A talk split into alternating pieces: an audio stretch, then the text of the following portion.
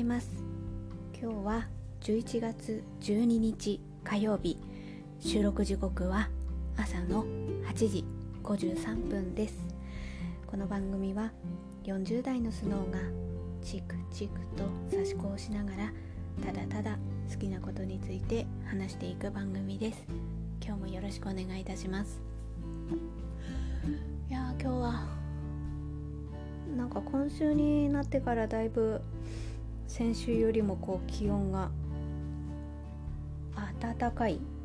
なんか寒い感じが全然しない。非常にこうポカポカした陽気で過ごしやすいなっていう印象があります。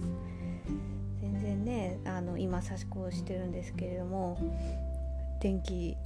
つける必要もなくもう非常に日差しが暖かで気持ちがいいですね。こういう天気ですとね。えーとじゃあまず刺し子の話から。今私は朝の葉まあ相変わらず朝の葉ですね。朝の葉の模様を刺しております。前の配信の時はグレーの糸でもう一本道を刺してますっていう感じでやってたかと思うんですけれどもえー、今はピンクのあグレーの部分がちょっとこう気分を変えたくって グレーの部分がもあともう少し残ってるんですけれども気分が変え気分を変えたかったのでピンクの刺し子糸で刺しております。うんそうですね。まだ半分はいってないな。まあ、4うん。3分の1は進んだかなぐらいですかね。だいぶ朝の葉はこう感覚がつかめてきた感じがありますのでなるべくこの感じを忘れないように。本当もうただただただただひたすらこう手に覚えさせるように。し続けるだけですね、かやっぱこうやって続けていくと、うん、こういうのが私好きだなっていうのが分かってくるのでまあそういう風にこう続けることで自分の納得のいく刺し方配色張り目になんとなくこう近づいていっているような気がするのでこの辺は少しずつさらにねたすら学びですね。学びを続け学び勉強続けていこうかなと思っております。やっぱこうなんだろう。ある程度この布巾1枚作るのにもある程度の時間が必要なのでこの1枚と長いお付き合いをしてやっと完成っていう感じがするので非常にこう達成感とやりがいを感じるっていうのがありますね。えー、今はあの朝の葉なんですけれども、えー、昨日なんかはだいぶあの斜め3分割を刺し続けてました斜め3分割のまあさやがあ真ん中がさや型で上が結び重ねきっこ。で下が変わり毘沙門きっこ。っていう感じで刺してたんですけれども。昨日結び重ねきっこを刺し終わったのであの刺し子自体に関してはこれはもう終了です。あまあまあただ周りをぐるっと一周囲むように塗っていって縁飾りしようかなと思ってるのでその辺は今日だいぶこの周りの線が薄くなってきているので今日ちょっと新たに引き直してこの周りだけ塗って縁飾りしたらあとは水通しをして何でしょうあの下書きを消してであと糸の処理をしてってっていう感じなのでもうこの斜め3分割に関してはほとんど出来上がってきてますね。この模様は本当に私この写方感を生かした模様なのですごい好きなので、うん、これはもうまた刺したいなと。はい。これもまた非常に満足のいくこの昔から伝わる伝統模様の3つを組み合わせた刺し子なのでまあ布巾っていうかそうですね何か下に敷いたり目隠ししたりあのいろいろその辺は人それぞれ活用できる一枚じゃないかなと。でこう触るとねこの糸がね一面にびっしり刺されてるので非常に張りもあって私はすごいこのねこう刺していく中でだんだん張りが出てくるところが刺し子の好きなところでもあります。まあいろいろ刺し子の好きなところっていろいろあるんですけど その中の一つがこう針をね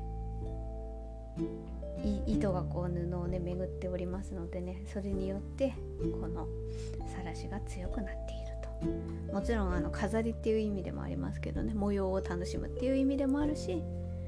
あとはこの一面にこう糸が通ってますからねこれね。そうなるとね非常にさらしが強くなってもう触ると分かるんですよ、うん、だんだん。さらしがこう強くなっていくっていうのが分かっていくので、まあ、その手の感触も楽しめる、うん、っていうのが刺し子のいいところだなと。ちょっとした目隠しとかに使えるんですよねこれ。まあほこりよけでもいいし。あとはなんかこうお客さん来た時の何かこうお茶碗セットなりコーヒーセットなりその辺をこう準備あお菓子なり準備しておいてそれをちょっとこうさっと目隠ししておく。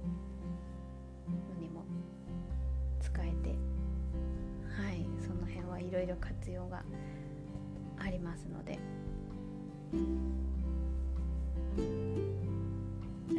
これはすごい。またそうですね。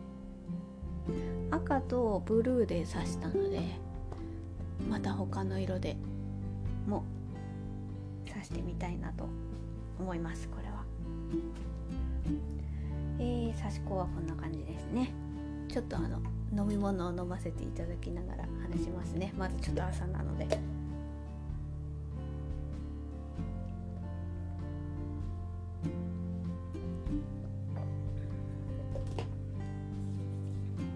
うちの猫様はえー、っと相変わらずこただ毎回これ言ってるな。こたつが好きで。こたつで寝ております。平和ですね。朝もまた今日も早く起きろ。もうちょっと寝かせてよの工房がありまして。でもう朝ごはんは食べてますのでね。朝ごはん食べて毛づくろいをしてその後こたつの中に入ってまあ、少なくとも午前中はゆっくり休むんじゃないかなと思ってます。本当にうちの猫さんは分かりやすくて。特にうちの家族の方が私よりもあの結構ご飯係だったりするので朝はまあ私がほとんどあげてるんですけど夜なんかはもうすごいですよ。眼差しが。いや俺にご飯くれんでしょみたいな感じの。昨日とかもすごかったですね。昨日夜ご飯食べる時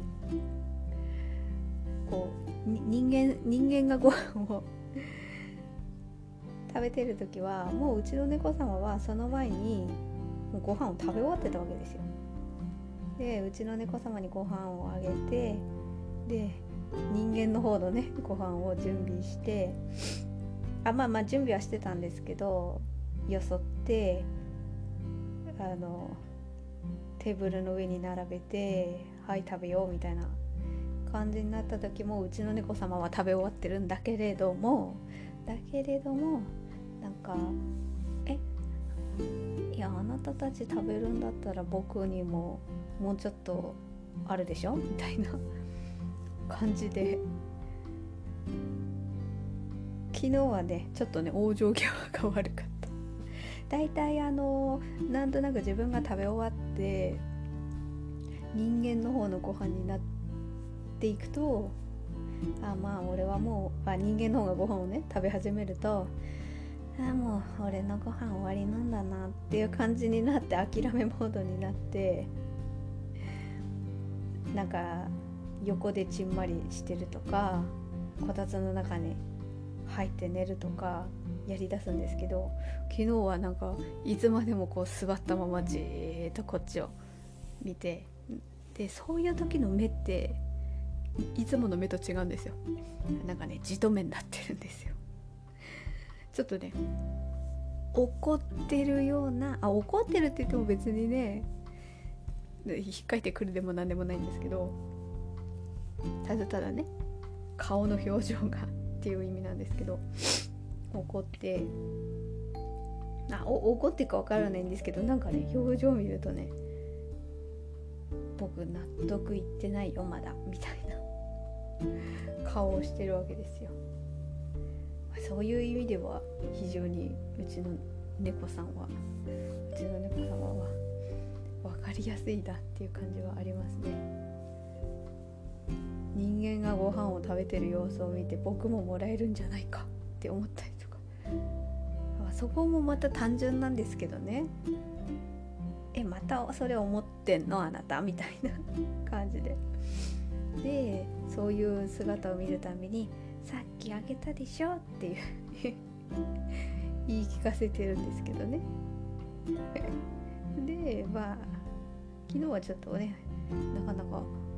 あまり納得するまで多少時間かかりましたけど。でもまあねそれでもこちらが食べ始めてああもうないんだって思ったら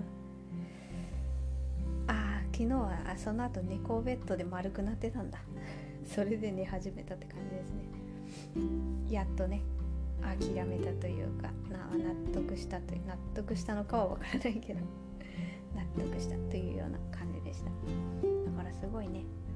人間のことはよく見てるんだなってつくづく思いますね。うちの猫様。でえっ、ー、とまあうちの猫様の様子はこんな感じです。でですねはい今日後半は何について喋ろうかなとまあいろいろ喋りたいことあるんですけどまあまあまあ毎度毎度まあしょうがないですねこの時期は相撲のことだけれども今日はですねその相撲のこ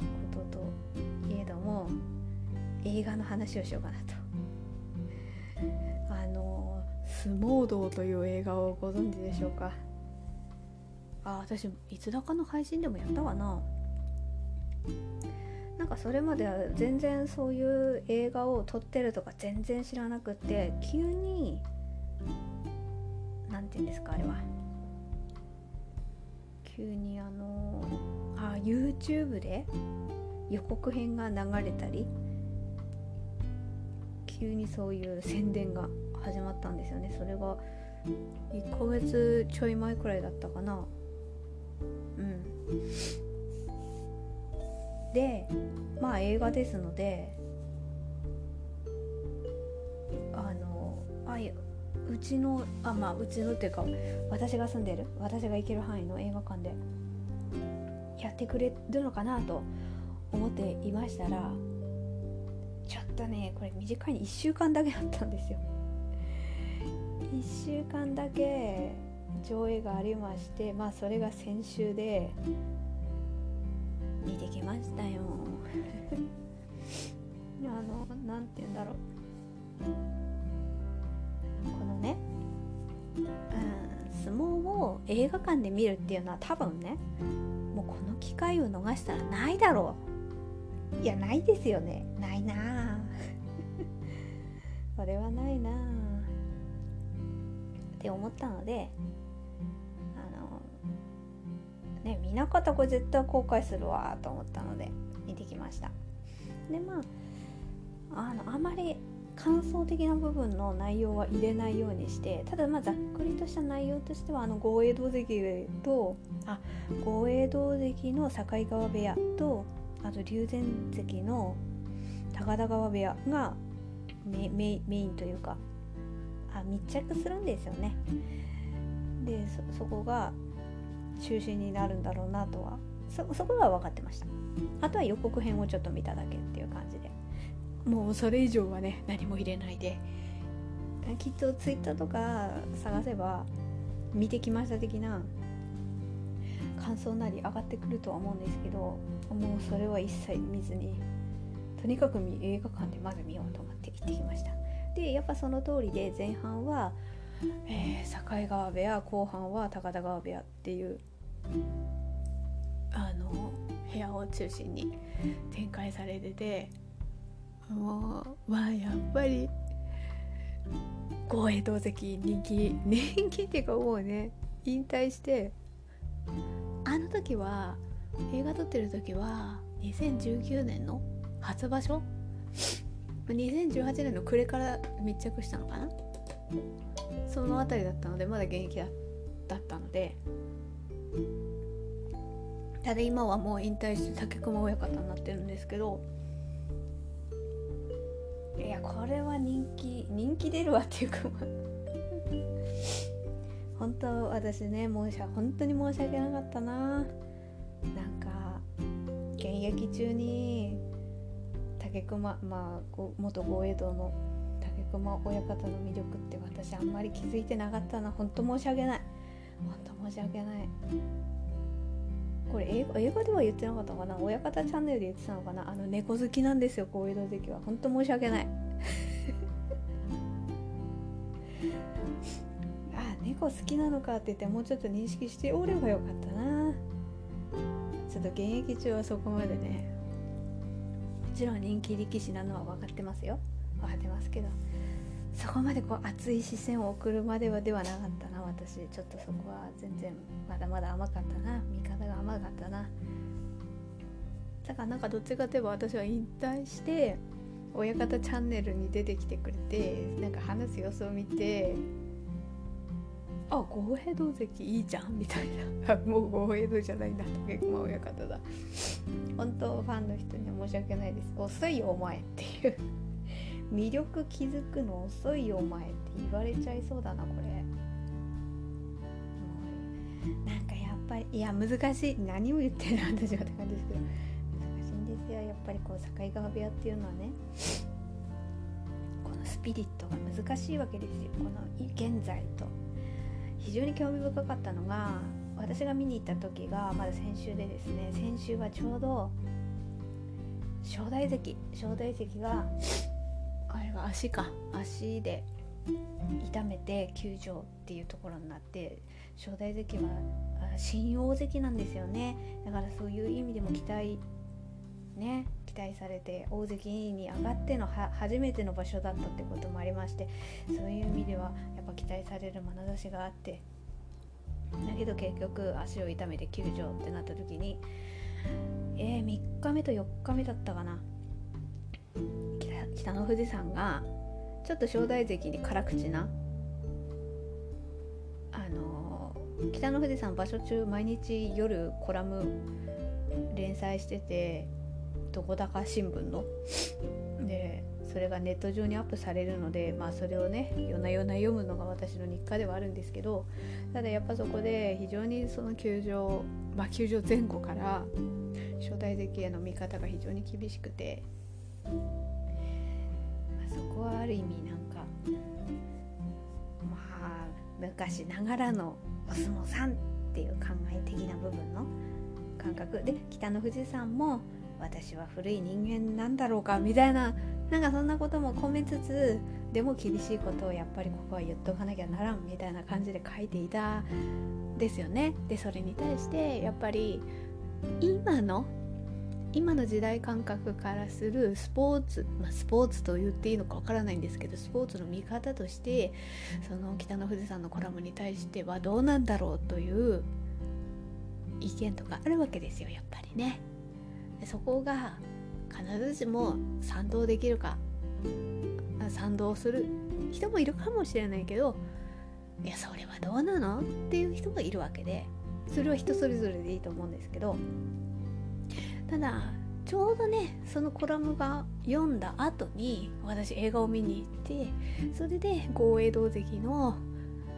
その密着的な部分とかその精神性的なところを聞くとやっぱり北の富士さんがああいう風に書く気持ちは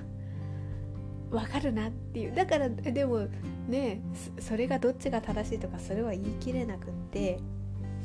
から私もこうあんまりこういうことはねツイッターとかには書かないようにするわけですよ。やっぱりそれぞれのファンって言いますもんね。そうなるとなかなか非常に複雑な気持ちになったりもするのもわかるし。でもねなんか自分が思ったことを言いたいっていうのもあるし。だから私はそういうところを切り取られないまあ音声配信でこうやって今こそこそこそこそと話してるわけでこれをこういうことをツイッターの文章に書くとそこだけコピペしたあコピペっていうかねリツイートだったり なんかされる可能性もあるわけだし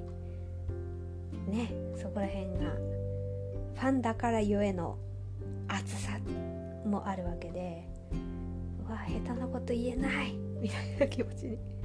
させられたりもしますので、うん。まあ、ちょうどそれがねあの北の富士山のコラムがあっていろんな意見も見てちょうどその後にあの相撲道を見て豪栄道関の話を聞いてうーんって うーんってなんだろうみたいな。そこら辺のね。でやっぱそういう豪栄道関の姿勢に憧れる人もあいるだろうなこれっても思うし。だからってじゃあ誰が悪いとかそういうことではなくてね、うん、その辺は意見は様々で。ねすごいこの辺は難しいですよね。あと北の富士山のコラムで言えばやっぱり琴奨菊関の引退に対するその元大関の力士の引退するなんていうか引き際の美学的なところっていう考えも。北野瀬さんは別に琴将棋関だけに限らずね引退する時はこうしようぜみたいなのがやっぱりあるので北の富士山なりの美学っていうとこがあるしそこがね考えが様々だなっていうのもまあちょっとそれは映画から外れあのちょっと離れた内容ですけどもちょっとその辺とかの考え方っていうのがねいろいろだからこそ。ねでほらやっぱ相撲好きな人はめっちゃ好きだからそこですごい熱くなったりするとすごい対立意見が対立したりもあるだろうななんて思ったけどまあとにかく映画を見たらごめんの関っていうかあの映画の見せ方を特に境川部屋のところはぱりこう幕下とまあ幕下までとそこから上の重量関取。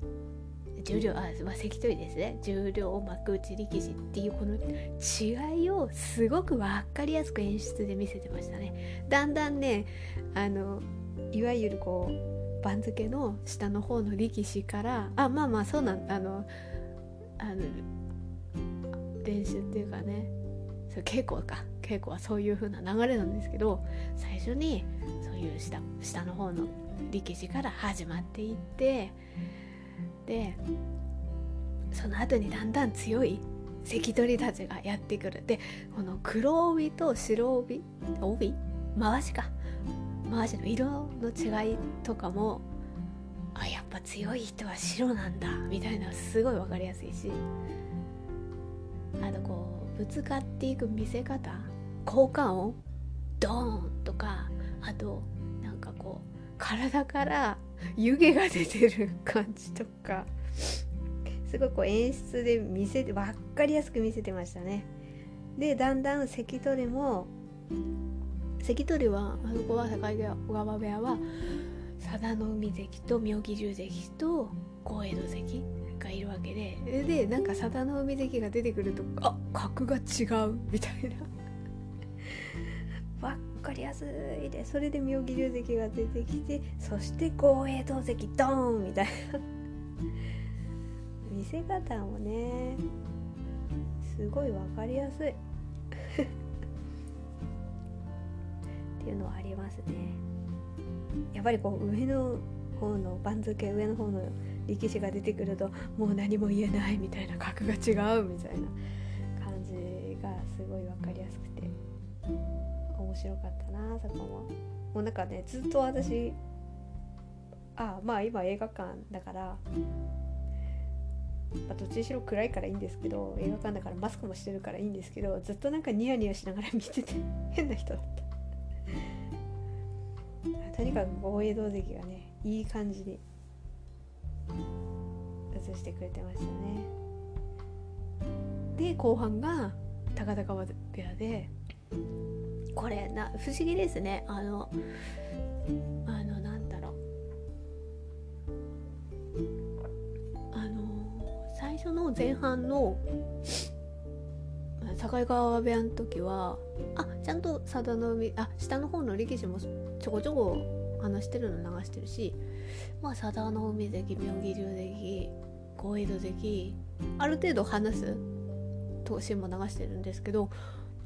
境川親方喋ってるシーン全然映ってないんですよね。これは何でしょうか？俺出たくないよみたいな。わかんない。境川親方はどういう性格なのか全然わかんない。私現役の時がわからないのであの焼肉屋さんに行くシーンとかあってそこの中でみんないる中でちょっと映ってるとかあとまあまあもちろん稽古ある時に前の方に座ってる姿姿が映るだけでなんか話してるシーンが全然なかったなかったようなちょっと私も記憶が定かではないですけど境川親方喋ってるなかったね。いや逆になんでそれ言うかっていうと対照的に高田川部屋が後半になって出てくるんですけど高田川部屋中心にするんですけどそこではめっちゃ高田川親方、えー、元秋ノ島関はめっちゃ喋ってるから。でもね秋ノ島関はそれ喋るだろういやあれあの人喋り 喋りたいだろうなとか言ったら変だけど結構喋るよね。秋ノ島関みたいな。これだからなんだろう性格の違い？わからない。境川親方がどういう人かわからない。ねちょっとそこはわからないんですけどちょっとそこが親方の映し方が対照的だった。秋ノ島関高田川親方めっちゃ喋ってたから。でえっ、ー、と後半には、えー、高田川部屋の力士たち、えー、関取は竜電関と輝関、まあ、その辺りを映していくんですけどなんかやっぱりこう見せ方として面白かったところはどうしても境川部屋を最初に映してるから境川部屋の力士頑張れみたいな気持ちになるわけじゃないですか。で後編に後半に高田川部屋になって竜電関とか出てくると竜電関頑張れって思うけどその最初に前半で映した境川部屋の力士とも戦うわけであってそこにあどっちを応援したらいいかみたいな気持ちになる。だからやっぱそれそれぞれのストーリーがあるんですよね。それぞれの考え方があってそれぞれのあの傾向があってそしてこの土俵に向かってくるってなった時にそれぞれ頑張ってるからなみたいな。多分この一つの部屋しか見せてなかったらもし境川部屋しか映してなかったらもう公平堂で頑張れみたいな感じになるんでしょうけど。そこを後半に他の部屋今回は高田川部屋を持ってきたことによって高田川部屋の力士と境川部屋の力士もぶつかるかそっかどっちを応援しようみたいな気持ちになるような取り組みの見せ方をしているのでそこも興味深かったなと思いましたね。でまあ うまかったのがやっぱり龍禅的がちょうどいい時期の密着にね重なってね。取り組みの中心は2019年の初場所だったんですけどそこで龍禅関はまず技能賞も獲得みたいな勝ち越しして技能賞も獲得。そして結婚。場所の終わ場所が終わった後に結婚式もあげるしまあ後編はうまい具合にこう見せ場がある展開がすごいあってまた龍禅関のね。まあその時はまだあ彼彼女さんというかお付き合いしてる女性またね。そういうちょっと喫茶店で2人が話してますし的なえ2人がインタビュー受けるシーンとかも流してあこれすごいあそうですね紹介本のところにネタバレしてますみたいなこと書かないとダメですね。めっちゃ喋ってますよね私内容。まあここまで言ってふと気づきましたけどまあまあ説明文に書いておきますわ。これがまた龍電関のね彼女さんもね。知的な美人さんみたいな。あーあーみたいな。納得みたいな感じの人で。でなんかどっかのカフェの外が見える窓際のテーブルに向かい合って座ってちょっとインタビュー受けつつ話してるとその外を親子連れが自転車でパーッと通るんですけどそしたら子供が「ああ竜電みっけ!」みたいなこと言って 去っていくっていうまた美味しいシーンが撮れてああなんかこう地域におお相撲さんがいるってそういうことなんだなっていうのがすごい分かりました私の住んでる場所地域性からするとそういう日常ってないわけであってでもあの光景を見た時に自転車でパーッと通り過ぎる時にもう龍禅関の名前が出てくるってことはそれだけご近所に住んでる人は力士を見てるわけですよね。なんか地域によってはそういうとこもあんだなみたいなお相撲さんが自転車に乗ってちょっとどっか行くみたいな姿を見るとかね例えばねそういうのが当たり前のこう日常にあるとこもあるんだなっていうのがちょっと羨ましいなって思いました。そういうのはね近所歩いててお相撲さんとすれ違うってまずないですから。そこがうらなんかふとそのシーンを見て羨ましいなと思いつつまたいいシーンが撮れましたねって。思って。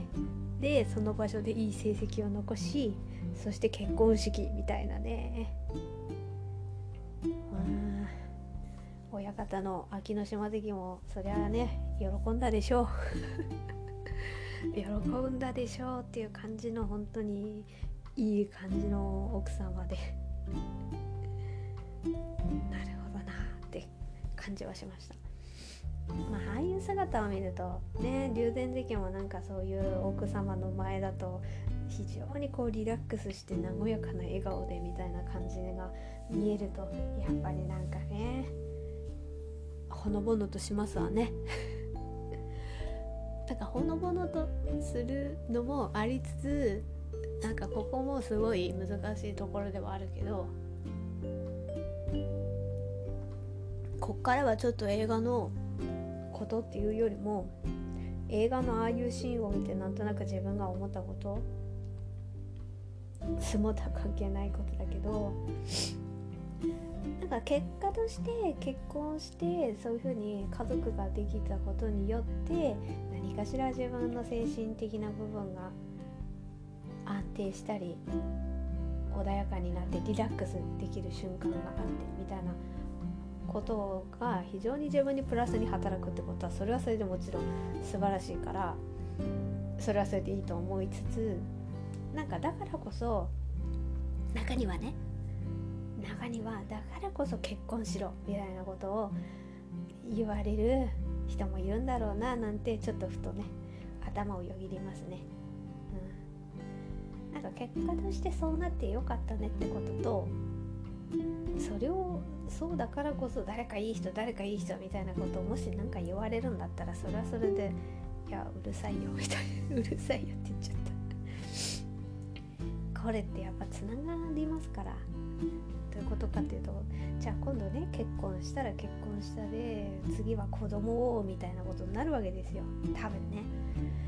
で特に力士とかなったりしてそれなりな地位のある人とかだったりするとほら講演会とかお付き合いとかあるわけじゃないですか。そういうところでねああきっと言われていくんだろうな。言われてきた歴史があるんだろうななんてちょっとね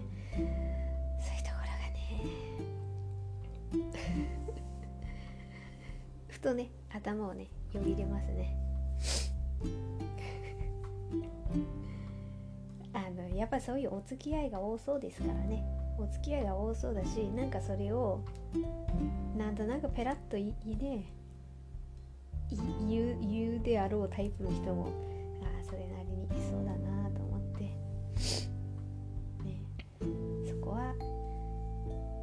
それですからね。その人がその人なりにまあ納得してるか納得するかっていうところはわからないけどそれぞれがそれぞれの人生を一生懸命やってるんですよ。でその先にもし何か環境が変わるようなことがあったらおめでたいことがあるんだったらその時に初めておめでとうとかねよかったねとかね言えばいいだけの話であってね。なんかそそういう風になるのが正解みたいな風ななんとなく環境に置かれるんだったらそれはそれでしんどいだろうななんてちょっとなんかねあまりにもちょっとね相撲道の後半がねのエピソードがねなんとなくこうステレオタイプないい場面をいい感じにやもちろんそれはそれでいいんですよ。それはおめでたいことだからいいんだけどああいうシーンを見るとなんかそういう風になれななることが良しとされるみたいなのを期待される。なんか自分もそうしなきゃならないのかなと思ったりもしたりもするしあとはそういうことを言う人が、ね、周りにいっぱいいるような環境なんだろうな相撲の世界ってっていうのをちょっとふと思うと私は相撲はすごい好きで見てるんだけれどもそういうある意味ステレオタイプ的な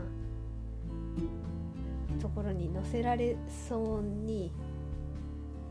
なんかそれが正解みたいな感じを言われるであろう環境に結構立たされるんじゃないだろうかっていうちょっとそこがふとねよぎり。難しいですね。ここはねいろんな人と共存して生きていかなきゃならないから。それはそれで